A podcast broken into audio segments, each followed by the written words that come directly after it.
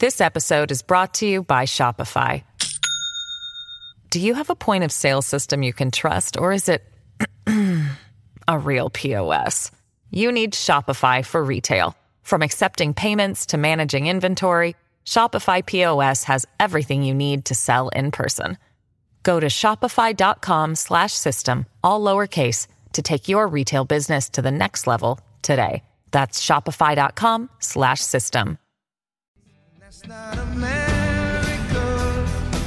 Welcome to the MeidasTouch podcast. Ben, Brett, and Jordy. We got a great episode today. We got Hal Sparks Let's go. on the Sparklers, baby. podcast. Some great stuff to talk about today, but I think we basically should go into what everyone really wants to hear about our conversation that we had last night. Something with- happened this weekend, brothers. Something, uh, Yeah, something what uh, interesting happened. How was your weekend? All good. Yeah, the, the weekend was an interesting one um, where it began. I think Saturday was a normal day. I was in New York. I flew back from New York. Sunday, Sunday- the craziest day, one of the craziest days of my life from start to finish. Uh, Yeah, so I think it's Sunday almost funny if I broke it down. uh, But why, why, don't, why don't you start and then I'll I'll finish. Yeah, we, we could do it. We could do it Rashomonic style. I'll give it from each perspective. So on Sunday morning, I start getting notifications from some random account called Wokal or something, which basically says that it is the three Meiselas brothers who are behind a unified, sophisticated cabal that is there to completely boycott Spotify and cancel Joe Rogan. What Wokal, whatever this random account is, apparently didn't realize is that we actually took a different view than that on our podcast publicly. We act one, our podcast is on Spotify, number one, which we've gotten pushback from from our own people. Number two, on the podcast, we said we don't think that you should have to cancel Spotify. You know, with regards to whether Joe Rogan should or shouldn't be, we said that's a decision that's up for the market. And we said that it should be on progressives, liberals, people who care about pro democracy to spend our time competing in these spaces and having better content. That literally is what we said on the air. But nonetheless, the implication was on this Wokal account and the accounts that retweeted it, though. I mean, Brett, I, I, I'm not going out on a limb here that it's three Jewish brothers who created a cabal and that we are leading this effort to do it. And so they point to the fact that MeidasTouch is partners with Patriot Takes. The same way an entity could have multiple subsidiaries or affiliates or things like that. We don't tell this Patriot Takes account what they can say or what they don't say. They came to us, what, six months ago, nine months ago, because they were afraid of death threats. We say we partner with them. We've given them compliance support. We give them legal support. It says it right there. No one's hiding it, but they can say their own views. But by the way, their view never has been to cancel Spotify or boycott Spotify. They thought after listening to Joe Rogan's apology, where Joe Rogan says he was taken out of context and videos emerged of him clearly not saying things out of context, it's their view that he should be terminated. In the United States of America, people are allowed to hold those views. I'm not going to tell the people at Patriot Takes what they can or can't say. And I want to have, after getting your uh, perspective, Brett, on this, a conversation about cancel culture and all these bullshit terms because uh, an account that has 400,000 followers called Patriot Takes that either amplifies and retweets videos that are made by, in this case, we know the video that was circulating about Joe Rogan was made by Alex Jones. Alex Jones that- video.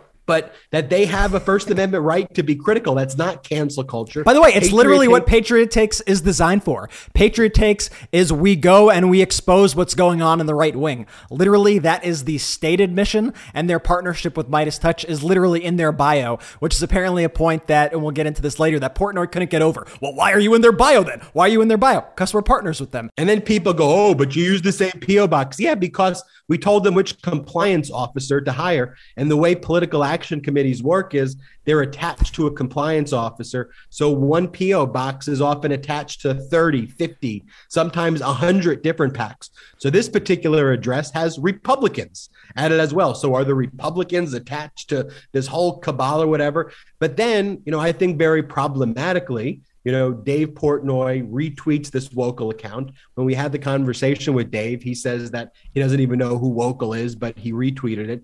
He said the fact that our names appeared in his like follower list when he looks at Patriot Takes and some other random account called like Resist programming or something that therefore that we're associated with him because our accounts follow him. But what he didn't realize, Brett, as you pointed out, is that because he follows us, the Twitter algorithms put us at the top of his list yeah. when he sees it, and so that's why it was there. Uh, but then Dave Portnoy went on a you know a tear and started saying, you know all these things about us and then he well, let's be clear well, ben the the scope of his so the reason why he was so upset with this account that you said the resist the, it was the resist programming one.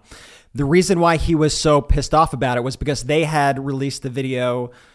I don't even know how long ago, but exposing a lot of things that Dave Portnoy had said, a lot of the hateful, racist, sexist, misogynistic things that Portnoy had said that they put out. So he was saying, oh, the same group that targeted me, this must be the same group that targeted uh, Rogan. And so he goes off. He starts saying, I figured it out. I figured it out who's behind this whole hit. It's an orchestrated by this Democratic group. And people were like, oh my God, is Hillary Clinton funding this? Is the DNC? Is like all the wackiest conspiracy theories that you could imagine. And his entire proof, his entire thesis was because that account followed us and we followed that account. Well, we follow Portnoy now and Portnoy follows us three. So by the same logic, we're responsible for everything that Dave Portnoy posts? No, I mean, that's absurd. Like a lot of people follow us, we follow a lot of people. That doesn't mean that we orchestrated hits against people if people follow us. And that was really as as slim as evidence went. And when pressed on that, all he had to say so, was so, so go back into it. So we then so we then reach out back to him because he says he invites me to be, you know, on the podcast. Why don't you come on and talk about cancel culture and how you three orchestrated this? Um, and I, you know, I reached back out to him right away, gave him my cell number. I said, we'll talk tonight. And so we had a conversation, you know, in the evening. And I want to talk about the conversation though, because the conversation though was because his central premise was that we were behind an orchestrated and concerted movement to cancel Joe Rogan and to cancel him apparently, which both in which both cases, you know, he conceded in the argument was basically, you know, not the case at all. You know, he then said, well, you amplify this content. One, I've never amplified any content against him. MeidasTouch has never amplified any content against him. As far as I know, Patriot Takes has never amplified any content on him. But it's very different. We, we as Americans have the right to, if I'm retweeting things that are saying what Joe Rogan has said is racist, and I'm amplifying that and doing a retweet. That's a very different statement than three brothers start a cabal and created this thing where I've called musicians and Joni Mitchell and um, you know, and this musician and India.Arie, and somehow concerted this grand conspiracy with the implication that was done by Wokal and that group, though their implication was it's a cabal run by three Jewish brothers with ties to the entertainment industry. That's what they were saying. And so that premise was, you know, proven to be false. But at the end of the day, I do think, you know, and some people like, why would you do the conversation? But I think the conversation was a constructive conversation you know, I think we were able to expose people, um, you know, who maybe follow Dave, who are anti-vaxxers, who take different political positions, you know, to our views. But I think he came in with a perspective of like what MeidasTouch, you know, is, and and and we're really not what he thinks that we are. I mean, you know, in terms of where we stand politically on issues, I mean, our number one thesis is always that we're pro democracy.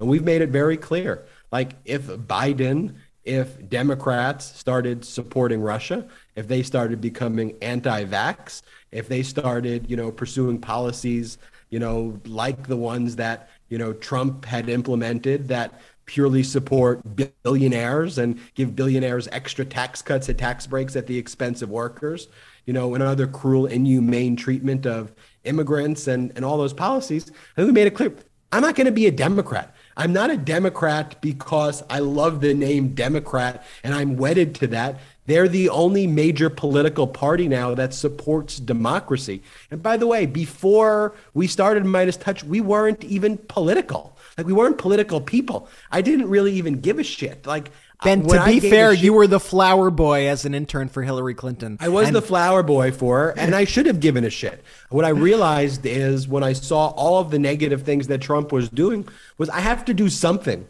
Like I can't have live in a country where the president of the United States is up there telling people to inject themselves with bleach. I can't sit by. I regret that before MeidasTouch, I sat on the sidelines. I went about my life as a lawyer. I did well as a lawyer and just had this life not trying to help others. But I wanted to help at that moment and to use my voice to amplify. And that's one of the points I made to Dave Portnoy. I said, we both have large platforms. Frankly, his platform is larger than our platform at MeidasTouch. What we choose to amplify is our First Amendment right. We have the right. It's not cancel culture for us at MeidasTouch to use our voice to be critical of people like Joe Rogan and others when they make racist comments.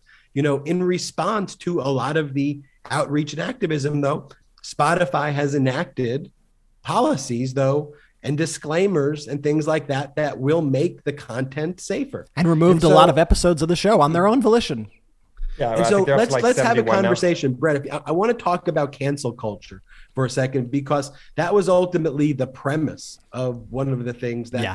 you know Dave wants to talk to us. But should I get into that now? Yeah, I think let's let's talk about it. And but first, I want to say, you know, his entire argument in the first place. Should we get into this first? His entire argument in the first place was that we were behind this resist programming account, this cabal, and this resist programming account that attacked him is also Patriot Takes and also MeidasTouch. Even though this resist programming account started in 2017, so he basically his setup was he wanted us to disprove a negative. He wanted us to disprove something that didn't exist. And when we told him, "Hey, that's not us. We have nothing to do with that." We account. even said that was the Alex Jones video, and we said to him, "We said, so is what you're saying is that the we're we're associated with Alex Jones who made the video about you, and then Alex Jones made the video about Rogan, and he said maybe I feel that could have happened."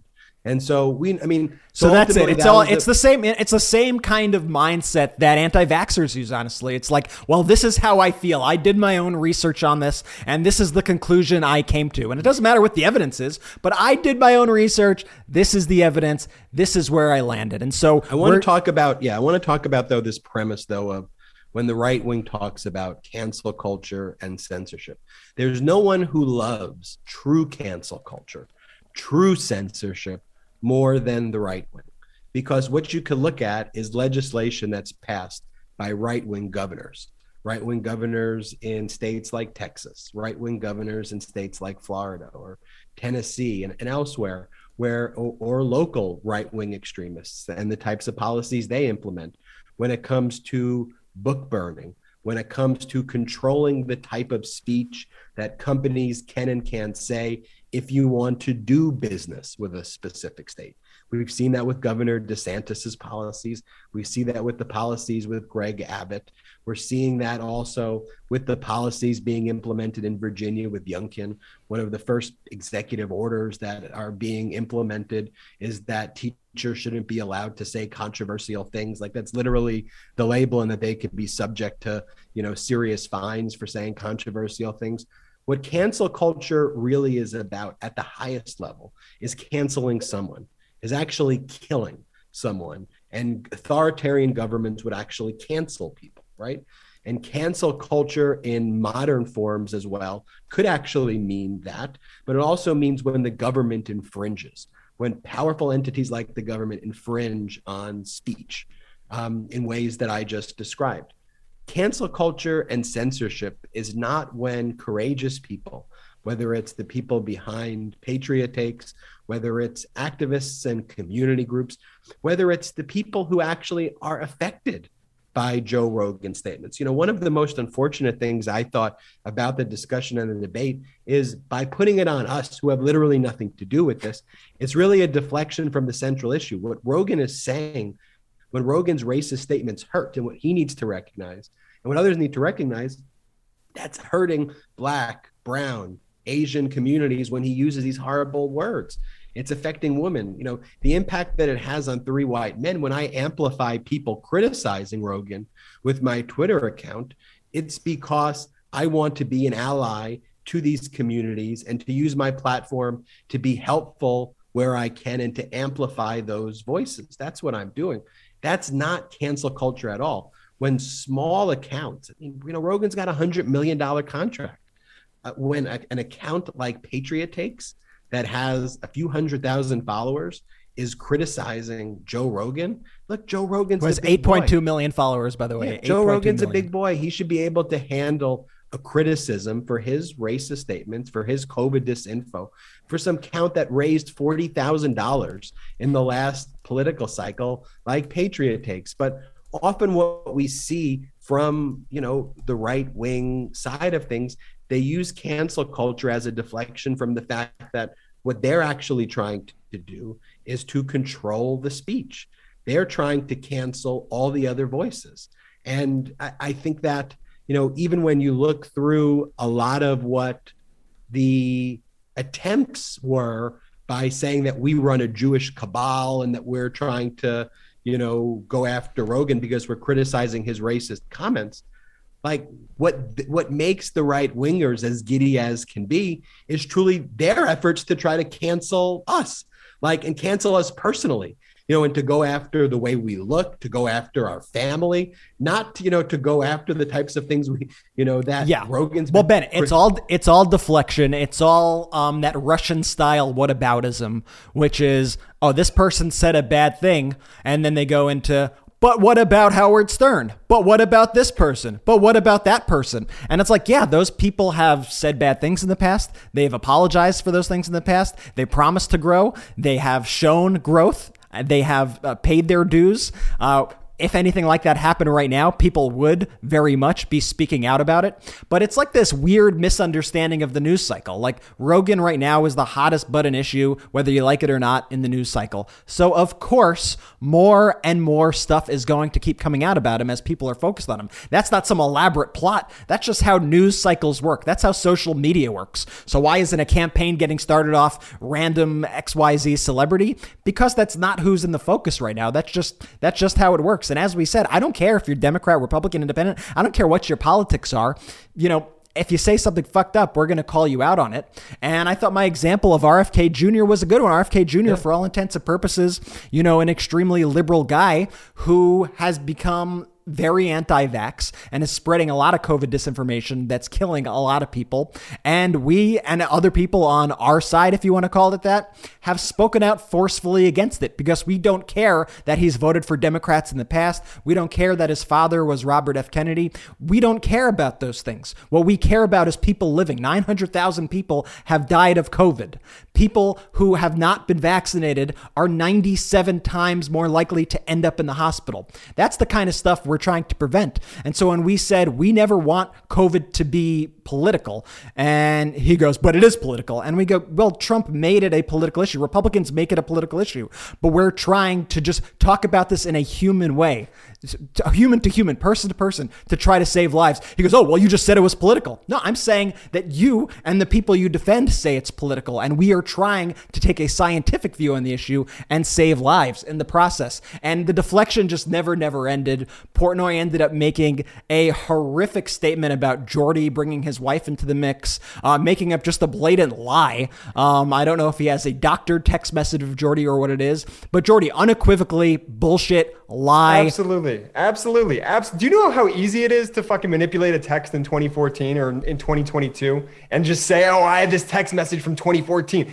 It's absolutely ridiculous. It's a flat out lie. And I, I actually think I know how this sort of came to be. Now, I could get into it a little bit. I don't want to give this kid any limelight, but essentially in 2014, I was at The Ohio State University. I lived with a group of guys who I thought were my friends. Uh, I came to find out that they were not friends, especially when we started making MeidasTouch. I found out they hated what we were doing. And turns out, oh, surprise, surprise, they're Trumpers. Someone who you were friends with when you were in college, right? Who turned out to be an extreme MAGA person. And when you yeah. started MeidasTouch, basically said, fuck you, fuck your operation. Yeah, I think exactly. you're bad for this And- planet, and I'm going to take you But down. here's the thing, though the whole Lexi thing, like, it's not. Jordy is getting married to Lexi. They have a public wedding registry out there. It's not like a secret piece of information to mention Lexi. Jordy's been with Lexi for like a decade. And so, like, it's not like a secret piece of information. Yeah, uh, starting in on 2013 and 2014, which is exactly why this kid knew that I was with her. So, yes, my fiance's name is Lexi. And when that shit got brought up yesterday in the chat, her name, my heart fucking dropped because I know how these stoolies react once they know, oh, now a girl's involved. Let's go attack her. Now I can't protect her at that point. It's over. Like it's over. It's done. I've I've done my best to protect her throughout this entire process from what we've done at Meidas from Jump Street. You know, we've made her accounts private. I really rarely ever say her name just because I just know the shit that gets out there. And look, I'm all for it. I know I'm public facing. I could take it. I could take everything, but I always want to protect her. So the second that fucking Portnoy mentions Lexi's name, I go, fuck, man. Now she's like, it's to be hell for her. And by the way, it has been hell for her. I'm not saying, oh, woe is me, cry for us or whatever, but her DMs are just an onslaught of misogyny and just awful, awful stuff. And so once her name's, you know, invoked, I start to get really upset because now, fuck, now I have to protect the person who I love the most in this world. And I can't do that. I, I can't protect her anymore from that shit. And so it just fucking sucks. I never said that shit. I don't care what fucking photo he has.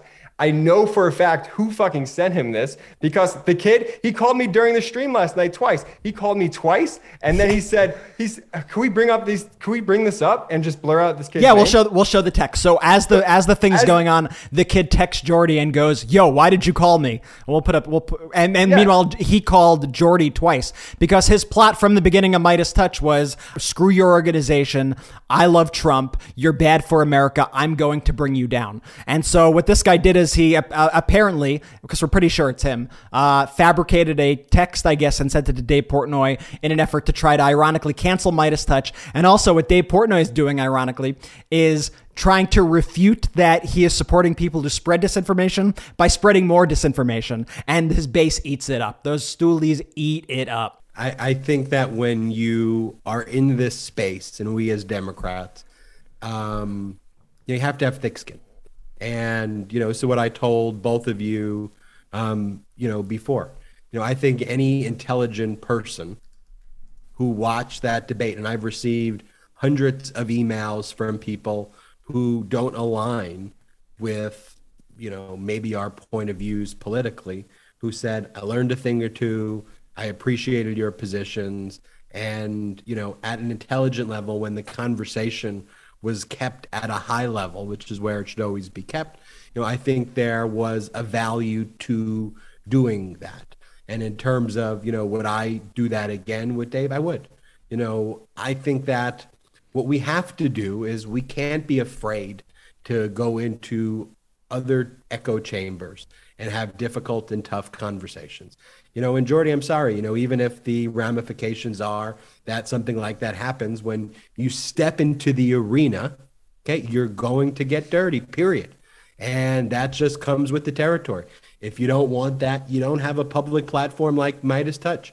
You don't get to, you know, have podcasts and people that listen to you and not have to deal with shit, you know, and and I am sorry that you're going through that and I'm sorry that that's, you know, a pain in the ass and I'm, and I'm sorry that Lexi's going through it and I'm sorry that, you know, it's really defamatory, you know, and bullshit and you know, when I think you have a platform like that and someone says I received a text message, what you have to do is you have to vet it. You know, you don't just say it like you can say, I got a text message, a random text message, Lexi, this, that, and then, you know, and then smear someone. But at the end of the day, you know, you're dealing with three people who are in the arena fighting for democracy. Shit like that is going to happen. And I think that when people look at that type of debate and that discussion, I'm never going to shy away from it. You know, the moment that Dave reached out, I reached back out to him right away, gave him my cell number. I wouldn't have handled it any differently. And I'm not going to handle it any differently. You know, I've spoken with him after, you know, and I said maybe there's other places where we can have conversations. I haven't said this to him yet, but I think we could have conversations about vaccines. I, you know, I think that there's a significant part of his audience that's probably anti-vax. I don't know where he stands on the issues, but I think there's areas where we may be able to find common ground. You know, one of the things that I do is I support restaurant owners. I think there needs to be robust support of restaurant owners and small businesses. I disagree that there's disparities in COVID between large department stores that were open, like the Targets of the world and the Walmarts and the Costco's, but mom and pop stores got shut down and didn't get those same exemptions. I think that's really problematic. And during that time period, I didn't just talk the talk, I walked the walk. And I was representing small restaurant owners to try to get them back up and running, which was very controversial at the time. Uh, but at the same time, I think we can't be dumb about vaccines. We have to trust the science. We could be out of this already if we trusted the vaccines and got the boosters and and really did all of the right things and did not politicize COVID. So I think overall, you know, the conversation was a productive one. I do look forward to talking with him again. If it does upset and offend any Meidas Mighty that we're having these tough conversations, I'm sorry, but that's who we are. Like we're going to have tough conversations with people. Okay, we're not going to shy down from them, and you know we're, we're we're well equipped to do that.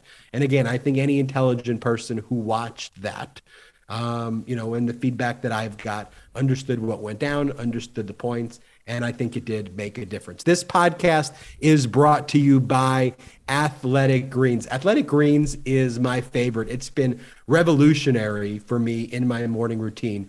Before Athletic Greens, what I would do is I'd have different vitamins and I'd have all these different pills, whether they were gummies or whatever. And I tried to find a nutritional regimen that would work for me, but I was still feeling tired and lethargic and it wasn't working. But with Athletic Greens, it simplified everything.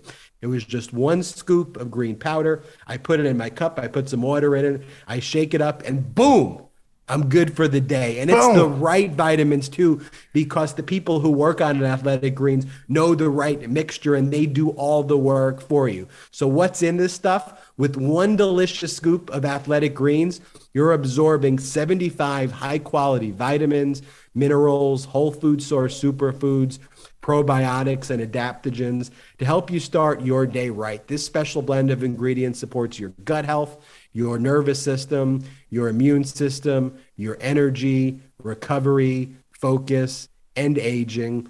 All of these things in one. And let me tell you, it's lifestyle friendly. Whether you eat keto, paleo, vegan, dairy free, or gluten free, this is for you. It costs less than $3 a day. You're investing in your health. And guess what? It's cheaper than your cold brew habit. And Athletic Greens was created when the founder experienced a ton of gut health issues and ended up on a complicated supplement routine to recover, which was costing him $100 a day. Right now, it's time to reclaim your health and arm your immune system with convenient daily nutrition, especially heading into flu and cold season. It's just one scoop in a cup of water every day. That's it. No need for a million different pills and supplements to look out for your health. To make it easy, Athletic Greens is going to give you a free one year supply of immune supporting vitamin D and five free travel packs with your first purchase. All you have to do is visit athleticgreens.com slash Meidas. Again, that is athleticgreens.com slash Meidas to take ownership over your health and pick up the ultimate daily nutritional insurance. Love my athletic greens. And Brett, I also want to talk about another one of our sponsors, Blinkist. I love, yeah, I love Blinkist. I've been reading so many um, of the books and and the audio as well on Blinkist.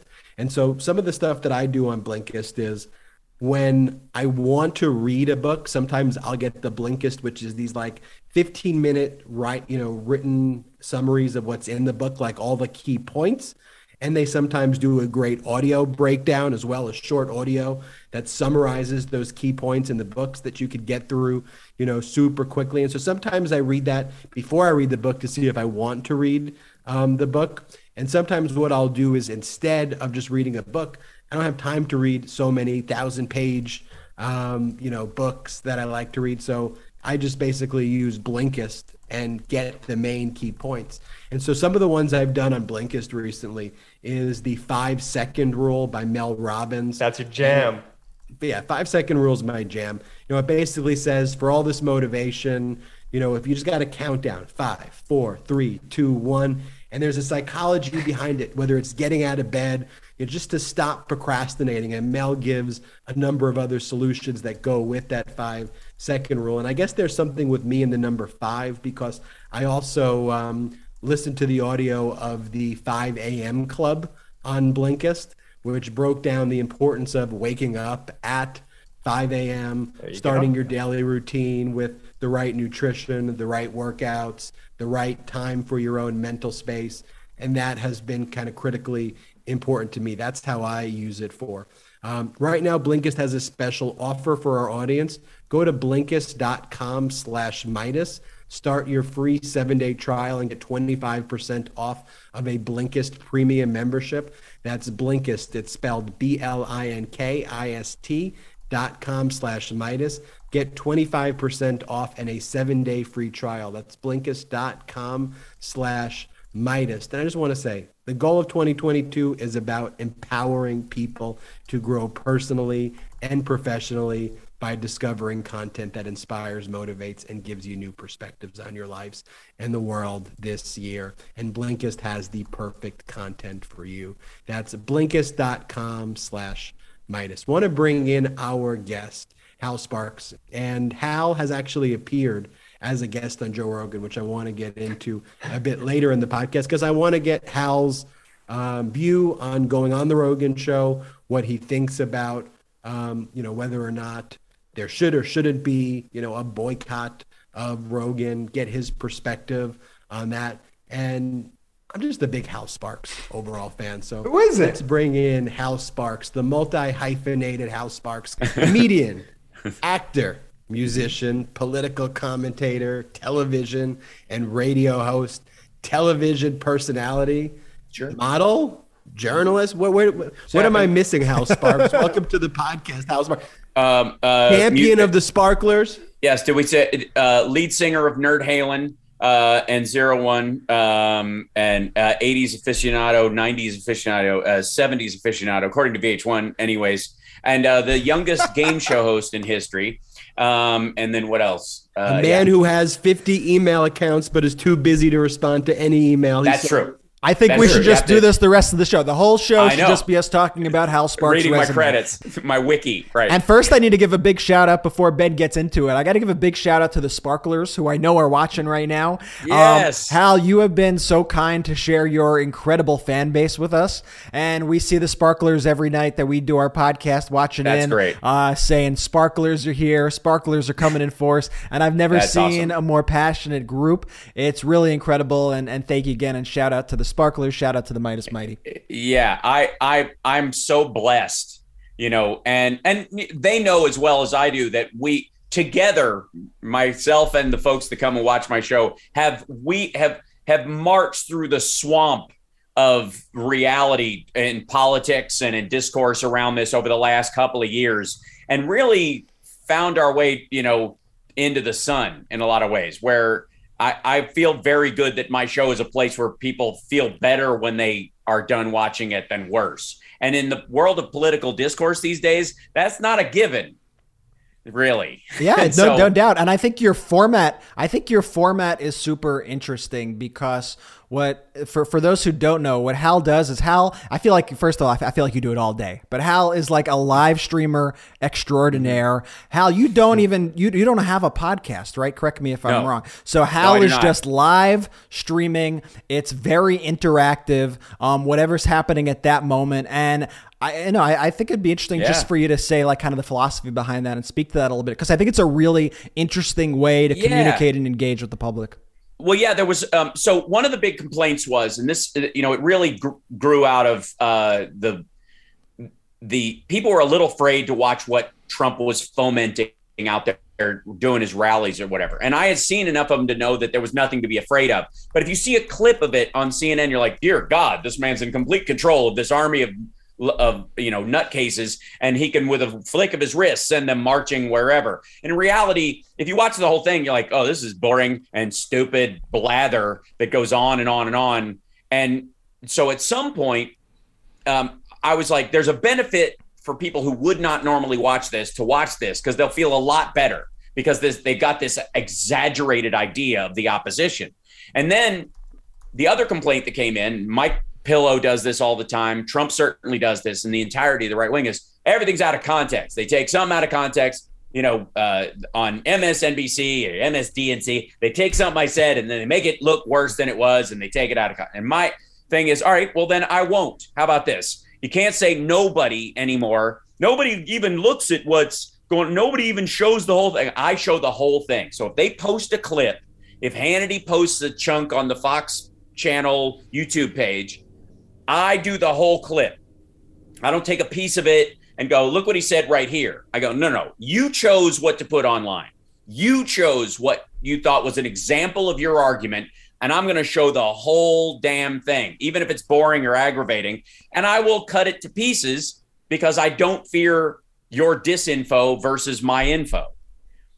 And and that's been really great because I think it lets people off the hook. There's this idea that you know if you watch a you know a, a Tucker Carlson line, you'll get hypnotized by it. But if you watch the whole opening to his show, it's the most ADD blather you've ever seen. It doesn't connect to anything. It wanders. I mean, it, he just like walks off into a field and kind of like somebody in the producer's booth goes, "Get back on topic," and then he comes back, and it's it's just basically a waste of time to lure the people who would normally watch that kind of stuff into watching some toilet paper ads and making them some money. And the thing with the Tucker Carlson shows, Hal, is it's all about the grievance, right? It, whether the grievance of the day is uh, the green M&M not right. being sexy enough, or yeah, Minnie but that's, Mouse and again, what she's wearing. I, I have to say that that's a plus for our side because no matter who you are, if Tucker Carlson is waging a war against M&Ms, you know you're on the inserious side of the argument. You can't help it. Part of your brain has to be going, I'm full of crap right now. Like it has to.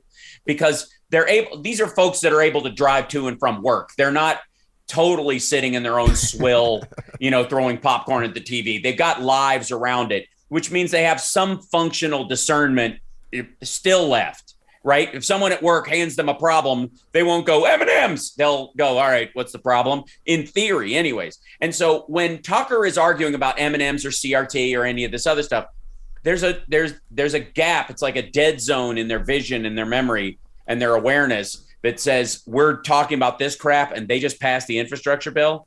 Like they here here's the main thing. Like I have a couple of friends who are were all in on Trump because of uh, you know, Southern California anti-immigration fervor, probably on their part. It's probably the primary driving force. Yeah, and their belief that you know illegal immigrants voted in the election, and that's how Democrats win, which is garbage. But they believe it. They're all in on it, and they think what the next, uh, what the midterms and 2024 are going to be about is Afghanistan, the exit from Afghanistan. That's what they think. They think it's all going to be a, a, a fight over how terrible the exit was not the fact that we're out, not the fact that we're not there. That's what they think. I mean, all think of all the other stuff going on in life right now, and and and think about we're no longer in Afghanistan. That's not something we're not dumping three hundred million dollars a day into Afghanistan to shore up a government that doesn't it, it, that won't survive on its own. We're out, right? We'll give humanitarian aid through the UN and other things, just like we do with a lot of other countries that are in dire straits. But we're not there with a military base anymore. And they think they're going to run on that in November of this year.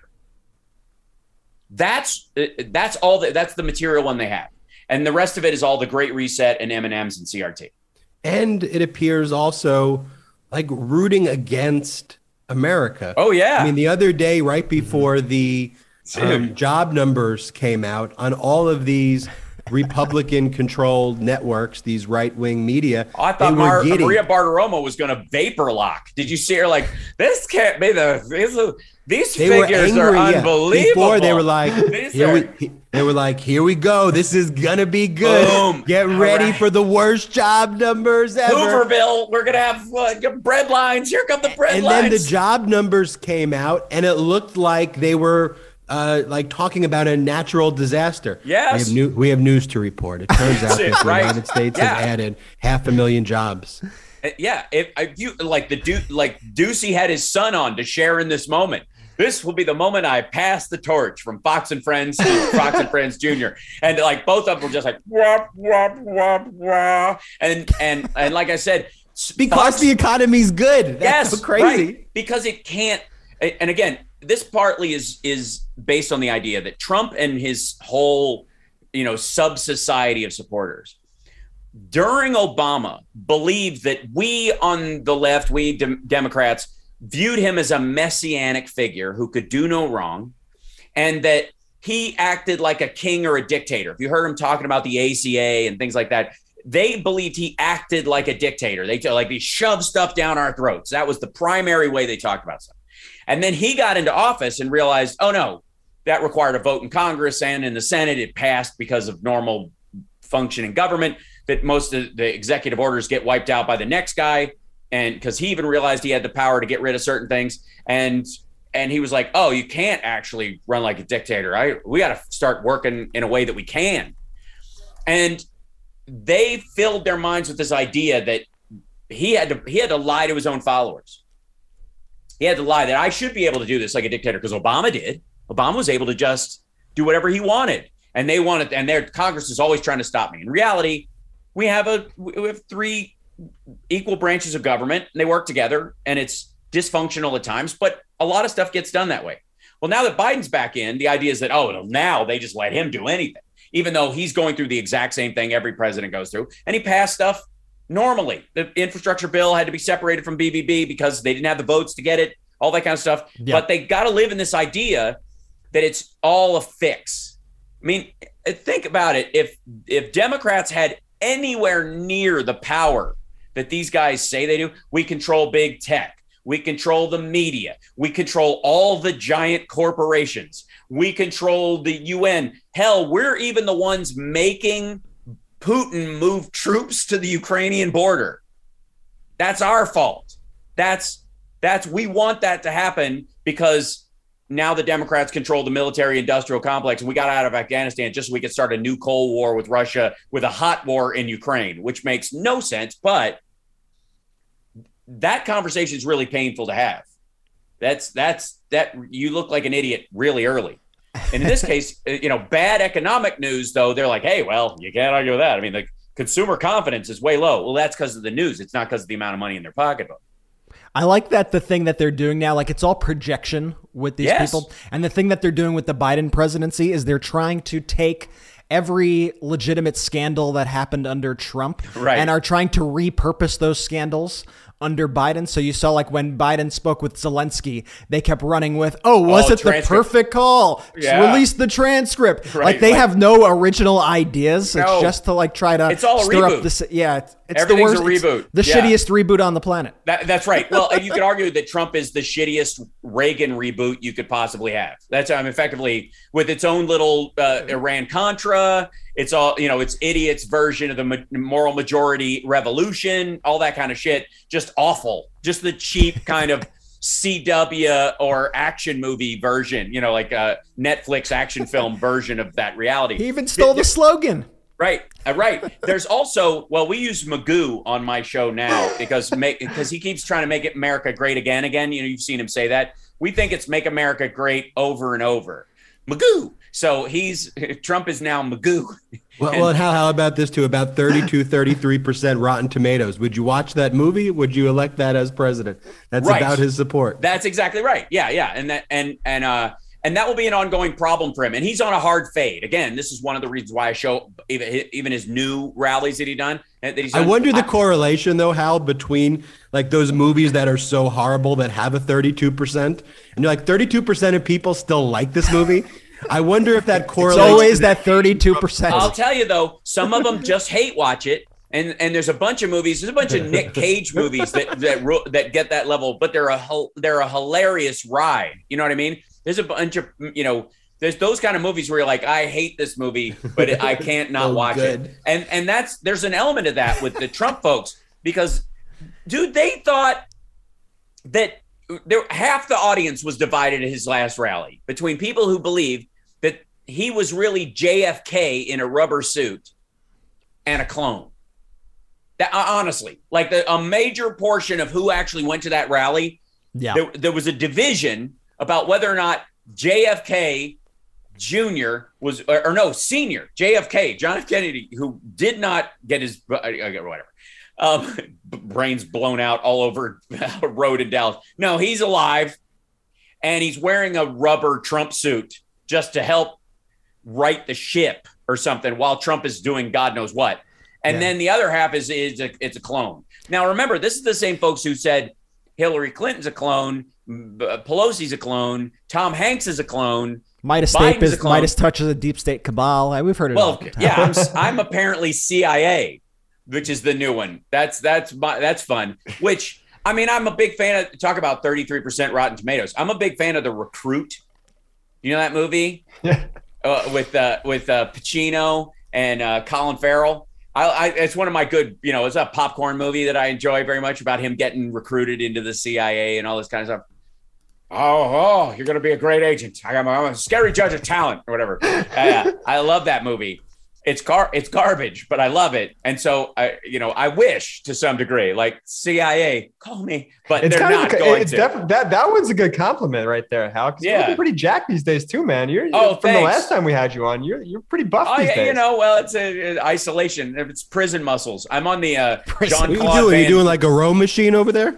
No, I, I, uh, I, it's a, it's, I finally decided to grow my chest and my arms grow really easily. You guys will know what this is like. And your arms grow really easily, your chest does not.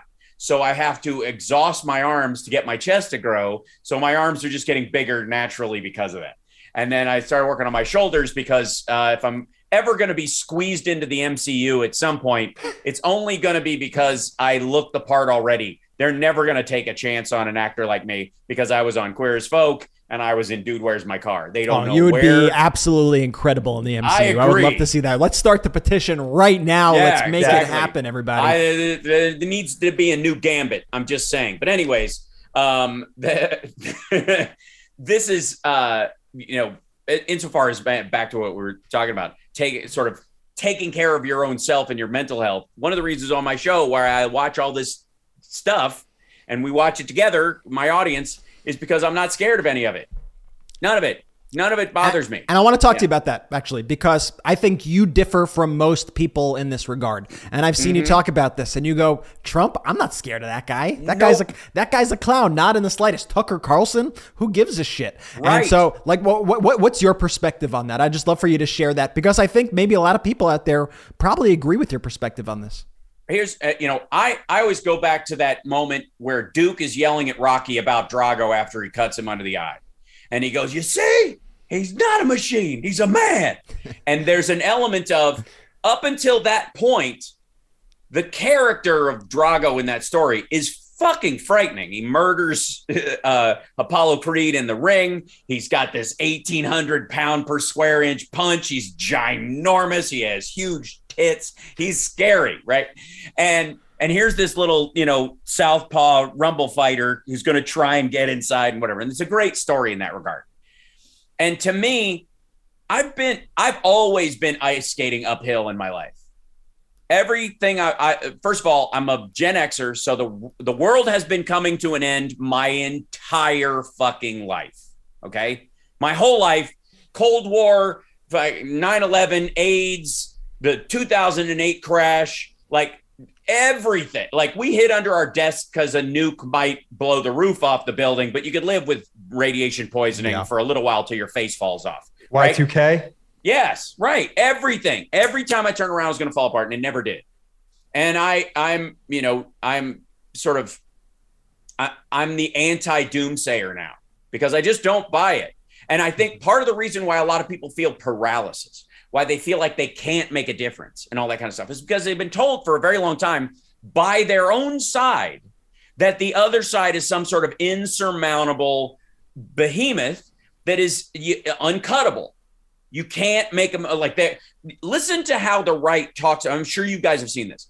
They talk about Democrats the same way Democrats talk about Republicans. They always have their message together. Say what you will about them, but they can, you know, they can they stick together in a fight. All that stuff. Right. Everything Trump says about the Republicans, which is, uh, you know, about the Democrats, is garbage. It's absurd. But he has he has caused a big group of his supporters to not vote anymore. It's one of the reasons why we have a real Mhm. shot this year to gain a lot of ground is because he's talked them out of voting. Because they think, well, they got this cheating mechanism and they're all together and they've got big tech and they they create this giant insurmountable thing and it is diminishing their vote, not because they don't have numbers, but because they are choosing to self-select out. Hal, And you Dem- think Democrats can win the midterms, huh? Of course. Yeah. First of all, the the the gerrymandering everywhere is falling apart. And it's effectively a wash, or in some cases, Dems are gaining. We look like we're going to get somewhere in the order Yeah. Of 12 extra seats added that are that are lean democratic or are fully democratic. The other thing is is that because of some of the gerrymandering that they were trying, which was isolate the black vote to one area, so you have one black congressperson and three white congresspeople in Texas and places like that. When they brought in that gerrymandering uh, plan, it- the Supreme Courts of those states are throwing them out, and what they're doing is going, no, there's not enough people in the in the black district to to make them their own sole district. So we're going to float them into these other three. Now, those districts that were Republican, strongly Republican, that they had a grip on, were 60 40 Republican. They were still. They were still definitely Republican. They definitely lean more that way. It's solidly red if you look at it on one of these color charts.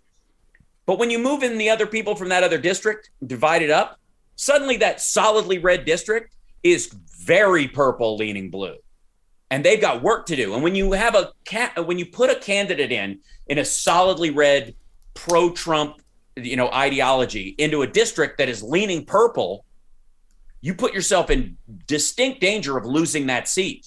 Especially the more you piss those people off, or you're on, you know, you're not functional. Now, in Texas, they've been scooping in um, uh, anti-abortion Latinos and anti-socialism Latinos, and that's been shoring up some of the groups. It's not anywhere near the numbers that they need, and all of those people have to show up and vote to make a difference. Every last one of them. Yeah.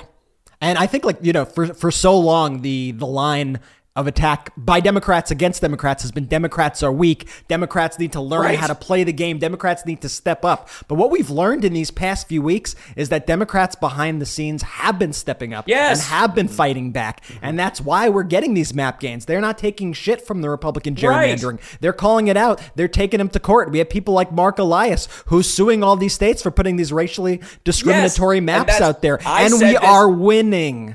Right. I said this when this when all this shit went down. When they were like, "Oh my god!" Right after the election, everybody's like, "Oh my god!" They're going to throw up all these laws, and nobody's going to be able to vote, and blah blah blah. And like in Georgia, they're going to disenfranchise all these black people, and they're not going to be able to vote Democratic, and we're going to lose. And blah, blah. I'm like, first of all, black people aren't stupid. If they and and they're very aware if they're being disenfranchised um, in American life currently. This is not 1962. They're, you know, it can speak out and be heard. And the Democratic Party is here to to listen. And so we're the Democrats and those voters are going to do everything they have to do. If they have to thread a needle to vote, they're going to do it. But meanwhile, these laws that they're passing are going to disenfranchise more like redneck Republicans, uh, you know, in the urban areas or in the rural areas around these urban centers in places like Georgia than they'll ever take out of, you know, circulation on the Democratic side because they think they've got a right to vote. They've got a automatic. They have this kind of entitlement idea about where their position should be in society. Those people in particular, so they're not going to f- cross their T's and dot their I's. They're not going to follow the law as finally as you have to. They're going to be on the receiving end of these shitty voting laws more so than Democrats are. And Democrats are moving. Democrats are like, all right, what's what's the rule here? You got to have these three things. Cool. We're going to make sure over the next 10 months that everybody that's going to vote Democratic has all three of those things. Voter ID, whatever it is, we're going to do it. We're going to take care of it. If we have to knock doors to do it, we're going to get out the vote because we got the people and we got the movement, and we're not going to let people. I don't care if you vote my way, but you're going to be allowed to vote, and they're not going to discriminate in that way, right? Republicans aren't. They're not bothering. They think they automatically got it, and it's and then the other half think it's rigged, and they're not going to even bother. They're eating their own. It's hilarious. and how they're they're so cocky right now. Um, and and I, I brought this Dude. up to Ben and Jordy the other day. I was like, you never want to peak early. Like you never want to peak early. Oh, Think about no. Biden's campaign. You never want to peak early, and they got really cocky after that Virginia race, uh, which was, by the way, extremely close. They more, much cockier than they deserved right. to get after. Well, they lost. New Jersey, And then they Nor- lost normal- Jersey. Yes, and normally- many other seats also. They Right. lost a lot of municipal seats in Georgia, had a lot of other devastating losses in other local races. That's right. Yet they've been every single day going red wave, red wave, red wave. And I think they are much less prepared for what is to come than they think. I think Democrats are No much more prepared.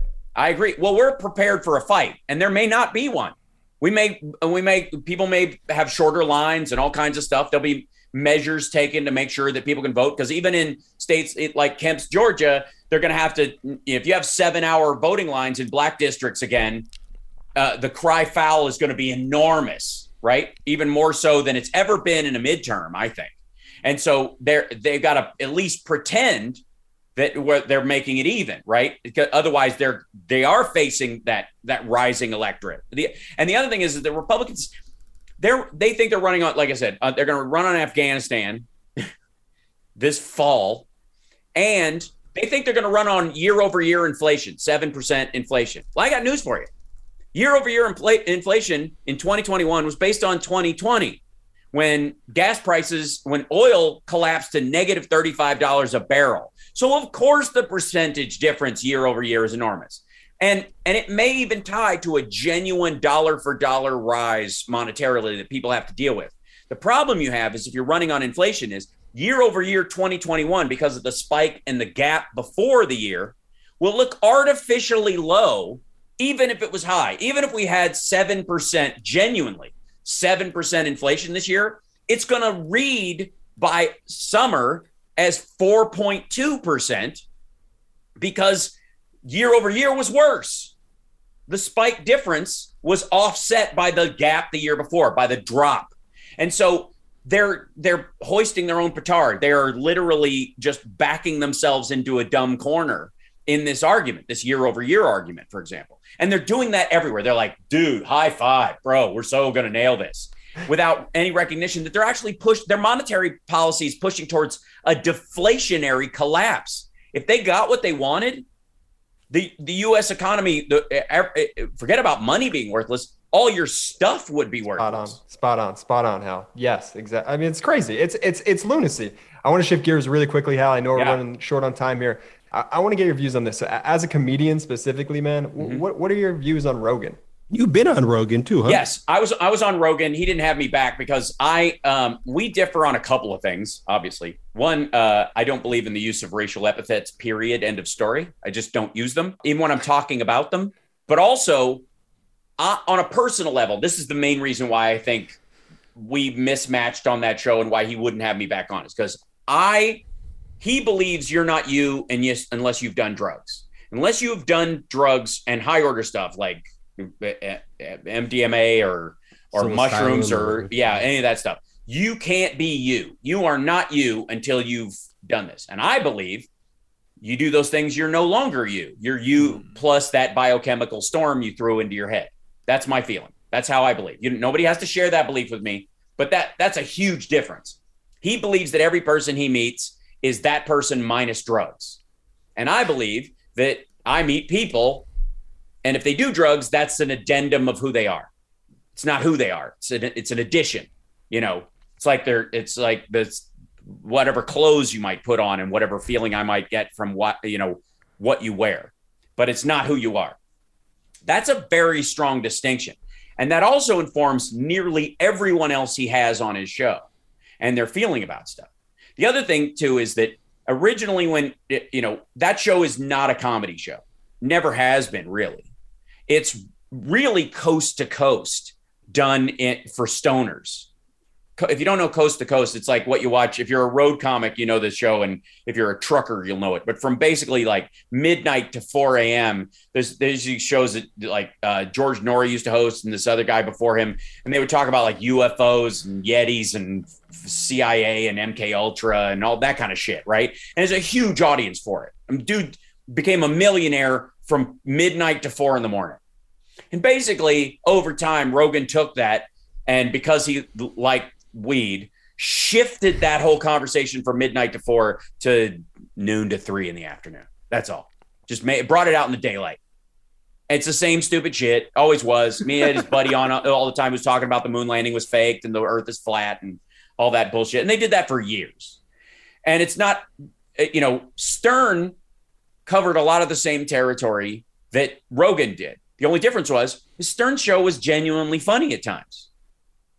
Rogan's isn't. Rogan is a shared joke moment. And that was what increasingly uh, since Spotify, it's become even more of that because it it got cul-de-saced. That's one of the problems when you have a show like that, you get bought, is that it it shoves you into a format, right? Into you know a, they expect a certain amount and they expect expect you not to step over your bounds and ruin their bottom line because they invested 100 million dollars in you. They want you. They want that money back. They're not getting it. They're not making that money back. As a matter of fact, he just cost them in the last two weeks everything they paid him and then some. So the guy who made the decision to bring on Rogan onto Spotify went from a hero to the to shit row immediately.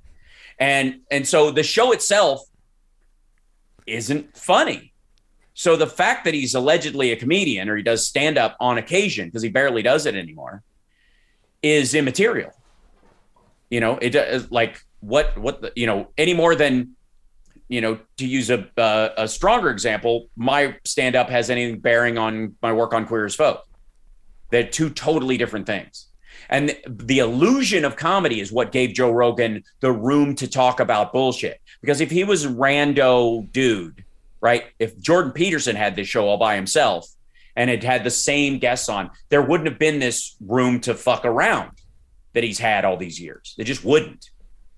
It's the illusion of comedy that's protected him as long as it has. But again, the show's not funny and it never has been. I don't even know that that was or is the point in a lot of ways. It's just an excuse to write off the, the smoking room in his house. And how, what do you make of people saying that Rogan should be terminated or, you know, Spotify should be boycotted? Yeah, that's the delineation between misinformation and disinformation. And this goes to how I feel about Trump and Tucker Carlson and the like, is that I, there's a, dis, uh, there's a distinct difference between misinformation and disinformation. Disinformation is on purpose. I know I'm lying and I'm manipulating. Misinformation is I'm a dipshit and I'm passing on my dipshittery to other dipshits, right? Which is a forgivable act that everybody involves in.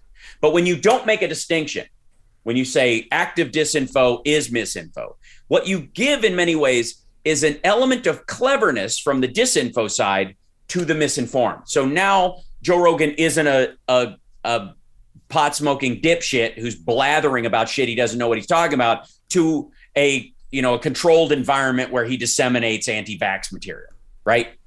And you give him more weight and more ballast than he deserves. So one of the problems with the attacks in going after him about that stuff, the the the racial epithet stuff and the garbage behavior, that's a totally different argument. And that's up to his audience um, and it's, I mean, I don't watch the show, so that's one of the reasons why I don't need that in my head. But the stuff about like who he has on talking about vaccines or mandates or masks or any of that shit during it is to feed a certain group of the audience. And he just kind of goes, "Oh, wow, that's interesting. That's interesting. Is that true? Is that interesting? That's true. All right, that sounds good." And then occasionally he backs out of it by going, oh, "What do I know? I'm just fucking dumb." It's the same thing Jimmy Dore does. Allow the the the disinfo artist to come on and use you as a misinfo artist because you're too stupid or you don't give a fuck, so you just let it slide instead of pushing back on it. Now, Joe has pushed back at a couple of very important points on some people. Other people, he's like, it rolls through. And I think it's about whatever brand of weed he's smoking at any particular time. It's unreliable. But you do not ever give someone like Joe Rogan more weight than he deserves in a discourse. And that's what canceling would do because what his audience do responds is they're trying to shut him down because he's telling the truth. And they're not. They're, they're like he, they're concerned that he is manipulating people in the same way that we passed laws against, you know, uh, he-Man and Care Bears selling toys to kids. So you have to ad for the toy during the show for the about the toy. So there's an element of like, oh, that's not quite fair. you know, it's, a, it's like these people's brains are a little porous for this kind of thing, and that's the concern with Rogan. And when it comes to teenagers who watch a show, that's a legitimate concern because there's a lot of them. A lot of his audience is underage. And so there's a legit concern there. I net out the same way you do on that conversation. I mean, you know, one of the interesting things about what's happened over the past 24, 48 hours on the past MeidasTouch podcast that we did, we came out the same way you just did. You know, mm-hmm. we've never called for a boycott of Spotify. Our show's still on Spotify. We mm-hmm. believe that we need to compete and have better mm-hmm. content mm-hmm. out there and attract people to the truth and to the types of conversations yep. we're having. So to me, that's that's where it stands. But what's interesting is there has been a lot of disinfo out there that because we are a large account, people like mm-hmm. the, these are the three brothers who are behind yes. it, despite the fact that we said we weren't. But we engaged and we had a conversation um, over the past 24 hours with Dave Portnoy, you know, mm-hmm. and it was interesting seeing his audience, you know, who I haven't been exposed to, you know, what they say. It's often criticisms of the way we look and who we are and sure. not what we say, you know, and that tends to be a lot of what the conversations were. But like right. when we engage like that, you know, and to us it was just instinctual. Someone yeah. was calling out for something false. We pick up the phone, we have a conversation, and we've received about 100 emails or so. I know I've received about 50 emails. Brett's received some of people saying, "Hey, I'm a right winger. I appreciate right. you coming on and sharing it." Do you think um Yeah, it has value. Bro, no, no, should no. we be doing more of that? Yes, I, I don't believe in in uh, in canceling people giving speeches and like I don't fear any of those folks. Um, and I think there's a little bit of infantilizing adults, um, and there's a little bit of the the outrage community, the professional outrage community, does tend to, in their own way, um, engage in what would be subtle uh, racism, sexism, and uh, elitism in that like well i know it's bullshit but think about all these dumb people you know? There's a lot of dumb people out there who might fall for this kind of thing. Instead of making their own argument that would undermine it they just kind of go don't let him say that. And it's uh you know it's sort of like tattletale culture at its best. And it's a and it's a lot of slacktivism. It's not actual active engagement. It's like get rid of that you know what i mean it's like swiping left on life's problems and swiping right on the good stuff. You know what I mean? It's the it's the Tindering of your uh, of your politics, and it's a mistake. That said, like I don't believe Stormfront should be allowed on Spotify with their own show, and Spotify should set a standard for what's okay, and it is indicative of them. And again, it's not censorship or a lack of free speech if if an organization kicks you off their platform, YouTube, Twitch. I'm on, you know, on both of those and uh, Facebook and on Twitter. If I if I violate their terms of service, I don't have any right to their microphone. I have the right to say whatever the fuck I want, but I have to find another way to say it. Same thing with with him to some degree. Like you sign off on a deal with Spotify, for example, you're all in on what Spotify's comfortable with, not what you're comfortable with. Once you move off the Joe Rogan website, which you can house in uh, on a web server in Saudi Arabia if you want to, and anybody can access it, nobody gives a shit, then you you set yourself up for standards that you may not have bought into initially, right? Because when they bought his show, they kicked off like 110 episodes. They they went, yeah, we'll take those. We're gonna not those. So he knew early on that there were lines you can't cross with them and yet he did it. So the business problem that he's in is of his own making. And I don't think it's for you know if the public that uses Spotify goes, I'm not using Spotify anymore. Fuck that guy. That's the exact reason why Spot and Spotify knew that was a possibility. They wouldn't have kicked off 110 episodes when they mm-hmm. signed him. So they have a responsibility to their audience. And if they go, we don't give a shit, we're now the podcasting thing. The music thing was just a way of us luring people in and fuck you then that then they lose that audience and that's their business and who cares and exactly. uh, i use apple music anyways um, so uh, again when i remember very distinctly when Milo, Yiannopoulos, uh, who he's had on his show was given a speech at in chicago or something like that and they shut it down like he was sponsored by the college republicans. And at that time like he's now a converted ex-gay right winger, but at the time he was just a gay right winger with a black boyfriend who was speaking at this place and was seen as being, you know, like it was anti-gay hate speech or something like that. Like the uh, the argument against having him there was a little silly. And if you listen to what his actual arguments were, they're pretty easy to take down. So if you're there, just sit there and watch his lecture. And then what you do is you leave the room with the people who are there and go, well, that was bullshit, and that was bullshit, and that was bullshit, and that was bullshit. And they go, really? And you go, yeah, this is how, and this is how. And then come here, come here, let me show you. And that's that's how you engage in it. But if you shut him down, he never gets to say the bullshit. There's this myth that he would have said the perfect thing. And you were trying to stop him from saying the truth. Now, that truth, I don't know what that truth is. You don't know what that truth is, but it definitely exists. It's a secret now. Now it's Comet Ping Pong. Now it's a cabal. Now it's the untold truth. Now it's MK Ultra because it it exists out there. In my mind, there's this magic truth. I don't know what it is, but they were going to tell me. But now you stopped him from telling me, so it must be truer even still. And so it inflates their worth. So that's, I mean, and that's why we have a discussion like this. Also, why we live in a democracy and why we have more free speech rules than any other country on the planet. We do. America is more committed to free speech and the free exchange of ideas than any other country on earth. To, you know, and it's work. It's a lot of work. We've had a lot more problems because of it, probably than other countries, but we've also advanced more positive ideas over time and didn't get swallowed up by an authoritarian government who could dictate what's okay to say and what's not. So that's the balance we live in. And you're either comfortable in that balance in a democracy or you aren't.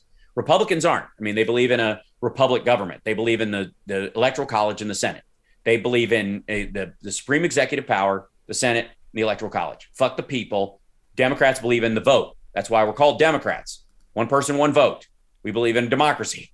That's rabble and it's rough and it's the House and it's smaller, uh, you know, enclaves of thought and and warring ideas, hashing it out in debates all over the place. It's messier. And China and Russia are using that against us right now. There, there's a lot of crowbars in there. And what I would say also, and what you were talking about, uh, Ben, in terms of like people writing you letters or people in the chat room insulting you and the like, you are well served. Everybody listening to the sound of my voice, you are well served that unless you know someone personally on the internet to not give an ounce of interest, concern, or worry about a single thing said for or against you in the interwebs at all, ever, never, ever. No chat room, no nothing. Unless you've engaged with people over time. And even still, like if you remember in 2016, the whole story about how all these like uh, pro black and pro peace uh, websites on Facebook all of a sudden started tipping Trump and being anti Hillary's a warmonger and all that stuff because they were all setups. Two years they're sitting back there being, I'm cat videos, cat videos, cat videos. And then as soon as Hillary's running, you know, she eats babies, right? That was that they did that. It was a strategy. So even it's still like I'm, I'm always, I love my chat and I love the sparklers and I'm very lucky, but they know as well as I do that I stiff arm new people all the time as far as what what I take seriously or what I take to heart. And we also trolls don't upset us. I will say one thing, my chat room more than any other I've ever been in and I intentionally kind of sheepdogged people this way by barking when they got too close to the cliff. Try to get people to recognize the trolls. Maybe they used to have power in 2016. They don't anymore. And no one can hurt your feelings without your permission. If no one can insult you unless you agree. If someone calls you stupid and you know you're not stupid, you don't care. If someone calls you stupid and you're like, maybe I am stupid, that's when it hurts. So don't give anybody that power. Never, ever, ever, ever. You don't know who they are. So who cares? And so trolls show up in my chat sometimes and nobody gets upset. We don't we don't really have flame wars and crap like that in in my chat. It it doesn't break out. And the reason is because I know better. We don't take it seriously. I do not take that threat seriously. I don't take Trump seriously. I don't take Tucker Carlson seriously. I take life seriously. Real human beings in flesh and blood challenges in their fucking lives. And that's and and people need to be hopeful and optimistic to to face the challenges of life. And and the attack on optimism is is violent as far as I'm concerned. And I will stand there like a shield in between you and someone's, you know, attack on your optimism because I don't know if you've looked around, but life is kicking death's ass right now and and humanity is always moving however messily towards a better future. Hal Sparks words of wisdom words to live by right. words of motivation for all the Meidas Mighty. Thank you so much for joining us on the hey, pod today Al. thanks for having me man. Absolutely. Infotainmentwars.com we, we, have got, we got deep today huh? Yeah. It matters. it just it fucking well matters. And i and i i take comedy very seriously for that very reason. And um and so yeah, so that's I appreciate you guys having me on. We appreciate you. We'll be right back after these messages. Welcome back to the MeidasTouch podcast. Hal Sparks. Hal Sparks. Hal's like easily maybe one of the top five most brilliant people, like I think, on the planet. If you really That that's it. It's brilliance because the range uh, the range of the conversations that he's able to have. He's he's able to be really funny and get really serious and be really like sophisticated. It- he's he's one of the most interesting guests I think we ever get to speak to. So I'm so happy you jumped on. And shout out, like I said with Hal, shout out to the Meidas Mighty and the Sparklers. And thank you, Sparklers, for joining the Meidas Mighty family and watching our show every time we air it. It's always so great to see you guys. Sparklers are the best, and you're right. I mean, the way Hal, I mean, Hal, Hal's really just a super smart dude. I mean, sometimes even kind of following Hal, you know, and the point that's made like 20 seconds after, you know, I'll even be thinking, I'm like, like I'll know what he's saying at the time, but after I'll like really appreciate it. I'll be like, yo, that's a great point that he that he had made. Um, a lot to talk about too. Want to talk about Trump apparently. What is Trump eating the documents now from? He's eating uh, them, he's shredding them, he's burning them, he's doing shredding you them. name it with the. I don't even know. Want to know what else he's doing with the documents?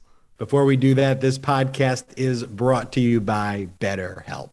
BetterHelp Online Therapy. We talk about BetterHelp a lot on the show, and this month we're discussing some of the stigmas around mental health.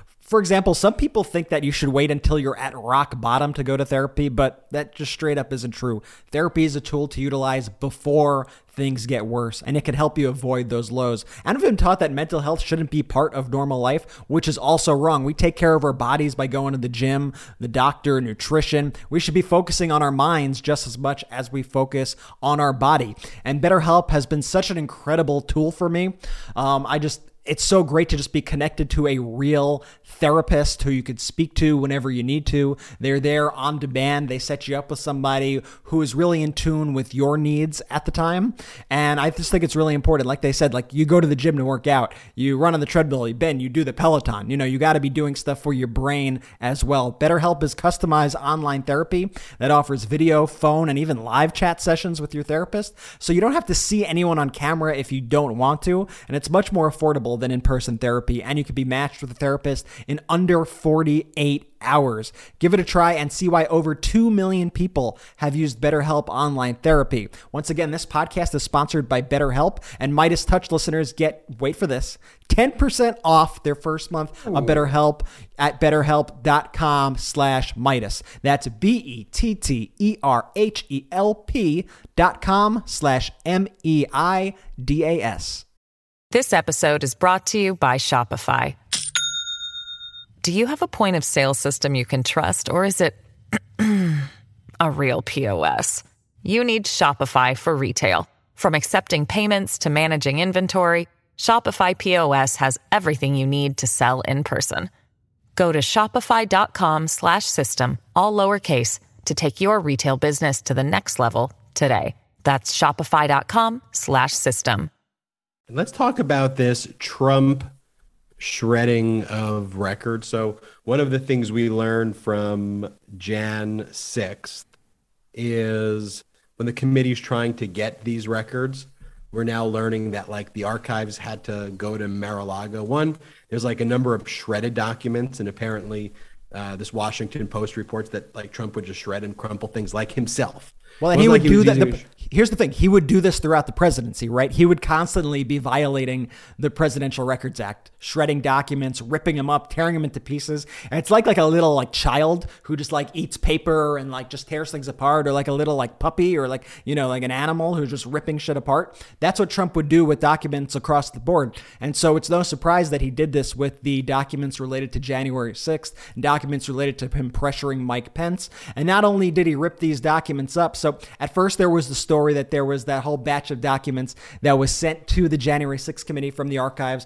that they literally had to tape back together. And they were able to actually recover a lot of the information on the documents by taping the documents back together. Like, think about these people with scotch tape trying to line it up like a puzzle. But then the other Washington Post story came out that some of these papers were shredded beyond recognition and were unable to be put back together. Not only that, some of these papers were put in what they called burn bags and were actually incinerated.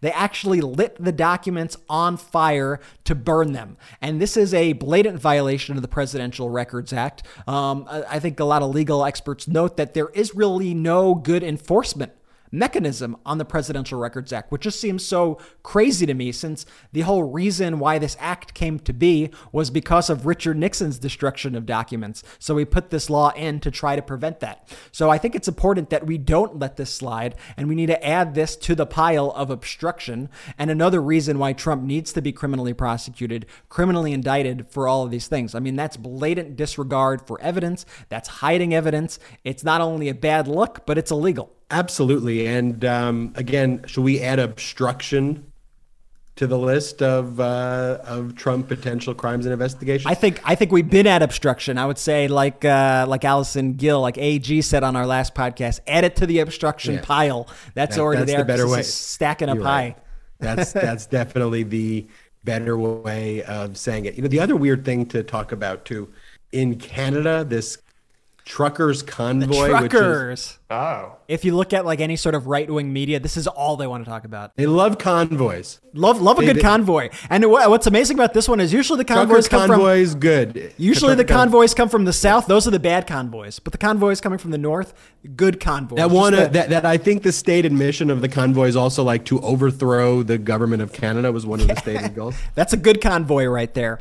And well, t- t- tell us more about the convoy. What is it? What's going on there? I'm not even sure the convoy knows what the convoy is because they're being directed by one American politicians who want to meddle with Canadian politics. Like they're not just happy enough spreading COVID disinfo here, but like promoting Trump or flag rally style, the mess that's taking place here in certain states in Canada is what's going down there. And so you have a group of truckers who have united to form this convoy to protest lockdowns and um, you know, spread COVID disinformation and to argue that they shouldn't have to be vaccinated, despite the fact that they're going back and forth crossing the border. There used to be an exemption, there's no longer an exemption. So it's really an anti vax trucker convoy. Meanwhile, you have 90% of truckers who are vaccinated and who are working. So this is a small percentage of that who are out there. And many of these people, I think most of them aren't even truckers. Like you said, Ben, this is an orchestrated campaign by foreign governments uh, to try to you know, cause some rabble rousing in Canada and foreign actors, at least not only only governments, but foreign actors from America also who are helping.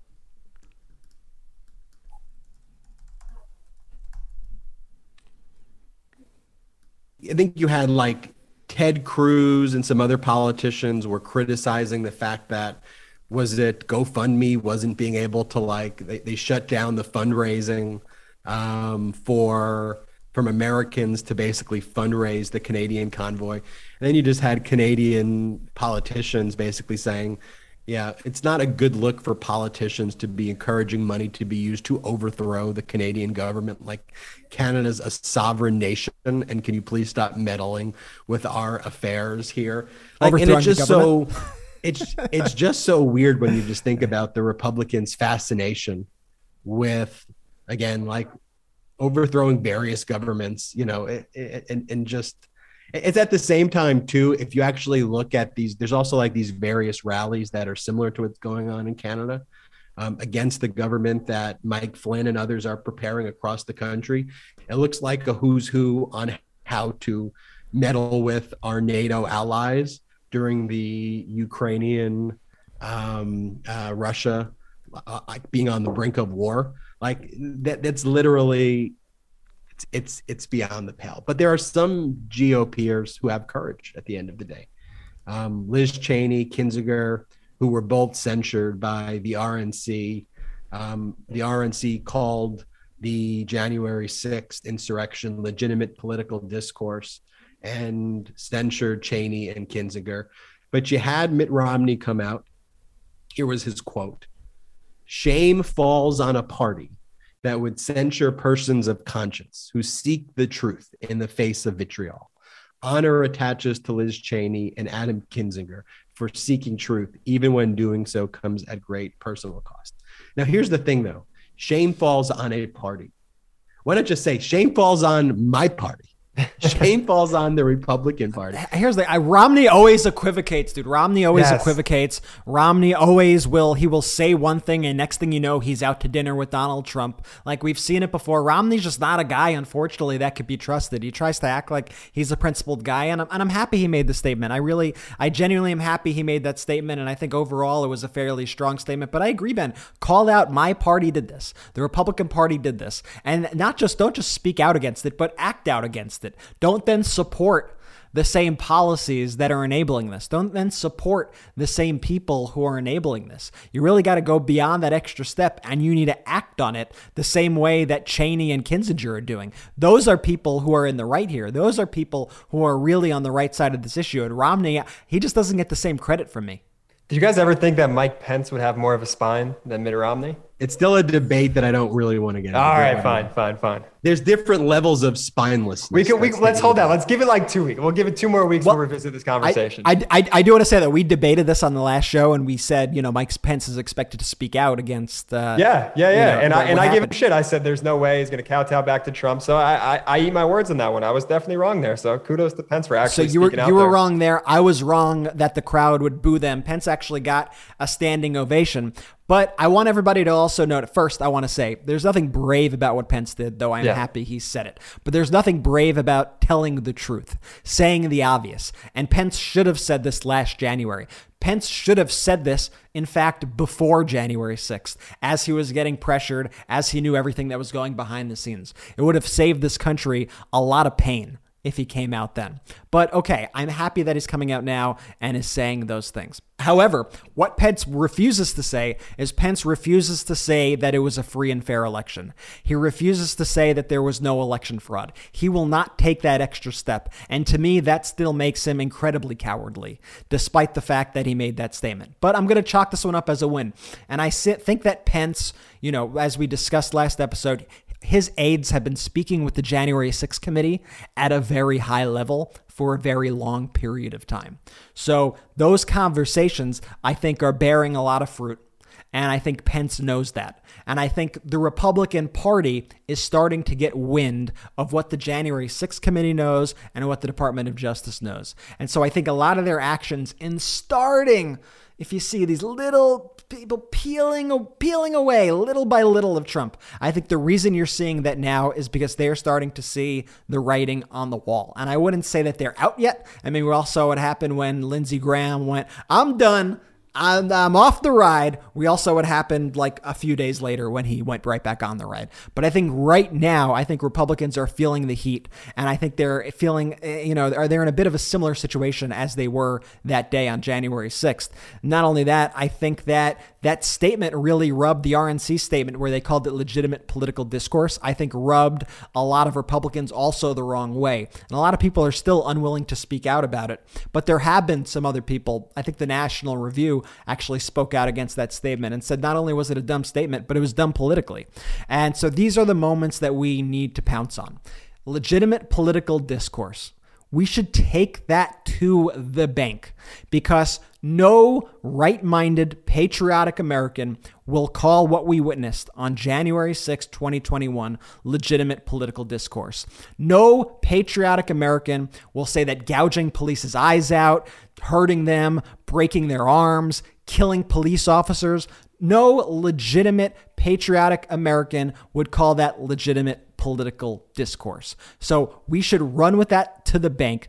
We should show people why the Republican Party is so radical, that we will not allow that kind of discourse to take place in America. It's not legitimate. It's not what America is about. And we need to own that. And like we spoke about with Hal, we need to also start getting energized by the fact that we now have the advantage with the house maps. I cannot tell you how big of a deal it is of that the efforts that have happened behind the scenes to make this happen. The lawsuits that Democrats have taken against these unfair, Marc Elias, Mark racially Elias. gerrymandered maps.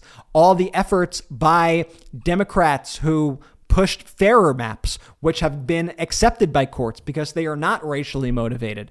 This is all going to play a big part. So at the end of the day, as we head into November 2022, we have the advantage. We have the advantage. It's all going to be turnout. It's all going to be energy. It's all going to be are you going to show up to the polls?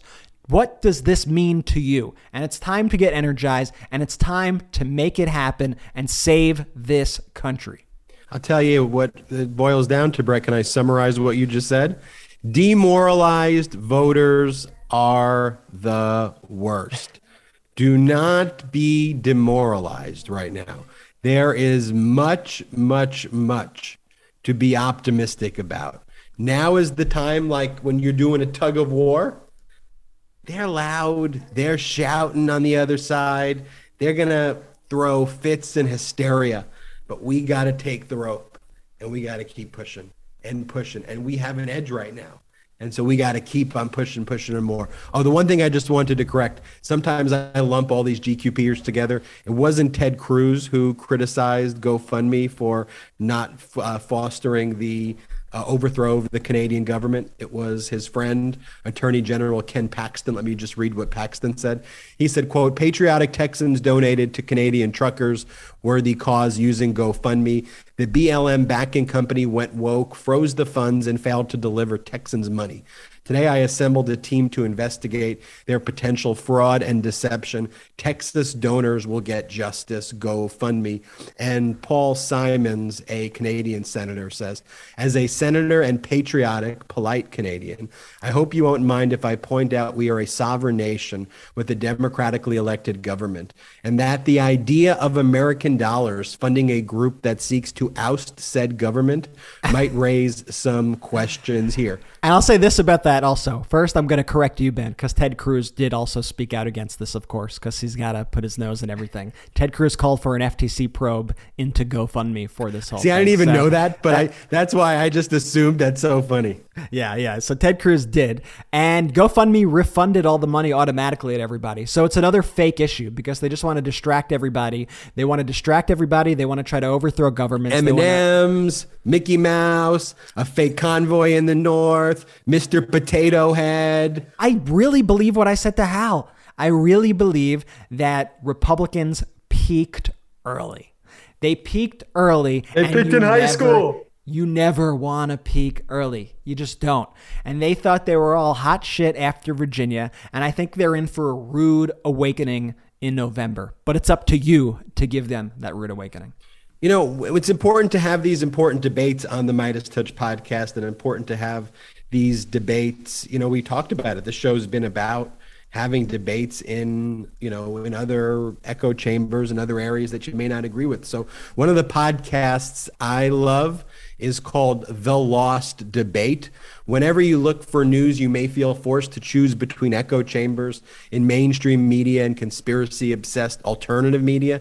That's why you should check out The Lost Debate. It's a podcast and YouTube show for political eclectics who want to escape their media bubble and engage in good faith ideas from across the political spectrum.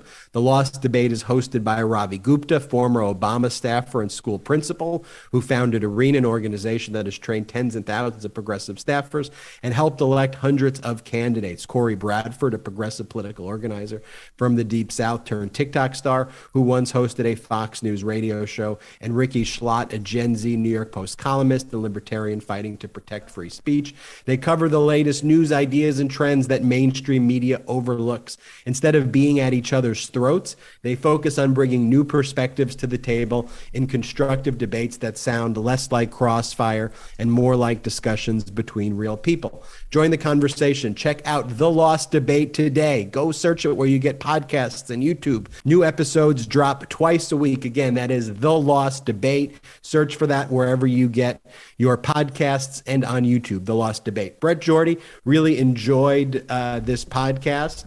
And look, not going to shy away from more tough conversations, whether it's Dave Portnoy, whether it's with whoever. You, know, what's nice about this podcast is we speak, we have guests on who speak, we let people speak, and we don't scream as they're trying to make their point and make their statement.